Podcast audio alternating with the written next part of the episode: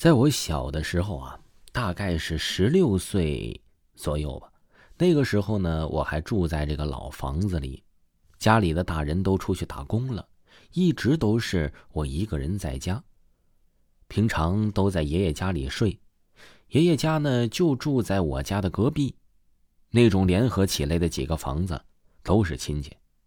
然后呢，那几天爷爷家里啊来了奶奶的妹妹。我呢就回家睡了几天，没地儿了。有一天晚上啊，我就在家睡觉，因为呢那个时候岁数挺小的，一个人挺怕的。我睡觉呢一直就是把灯开着。那天晚上我清楚的记得，睡觉之前我在看漫画书。那个时候呢是没有手机的时候，唯一的乐趣呢就是看看漫画和安徒生童话故事书。看了很晚。大概都看了两点了，我知道该睡觉了，我就准备睡觉。家里那种大衣柜对着床，我没啥困意，我就睁着眼睛想事情，目光呢就看着那个大衣柜了。但是呢，我的心思不在那儿，在想事情。突然，我感觉到这大衣柜里有滋滋声，但是我没注意。结果呀，这滋滋声呢一直都在。我就突然回过神来了，就细细的盯着大衣柜，望着那个大衣柜。我感觉大衣柜它开了，但是闭眼又睁开，又没开，好像感觉像眼花了似的。我就一直瞪着它。突然，我就又觉得它又开了，是最边上的那个门，那里面没衣服，就是我爸和我妈呀结婚时穿的西装和裙子。那个时候呢，家里很穷。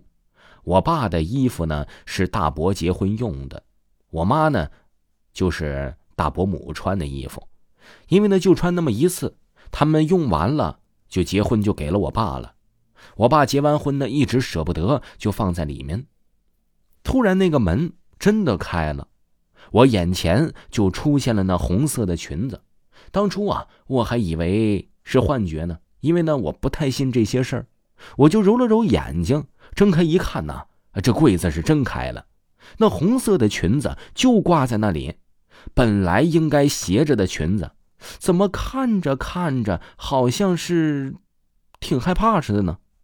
我突然想到了，我大伯母就被货车撞了，他那过世的场景，心里我一阵发毛，衣服都来不及穿，起来就往外面跑。那是大冷天爷爷还在家里烤火。那种啊，有专门的一个地方，晚上呢是用来烧火像的。我们家呢是重庆的，用来熏熏香肠啊、腊肉啊。然后冷天，一群人围在一起烤烤火、取取暖、摆摆龙门阵。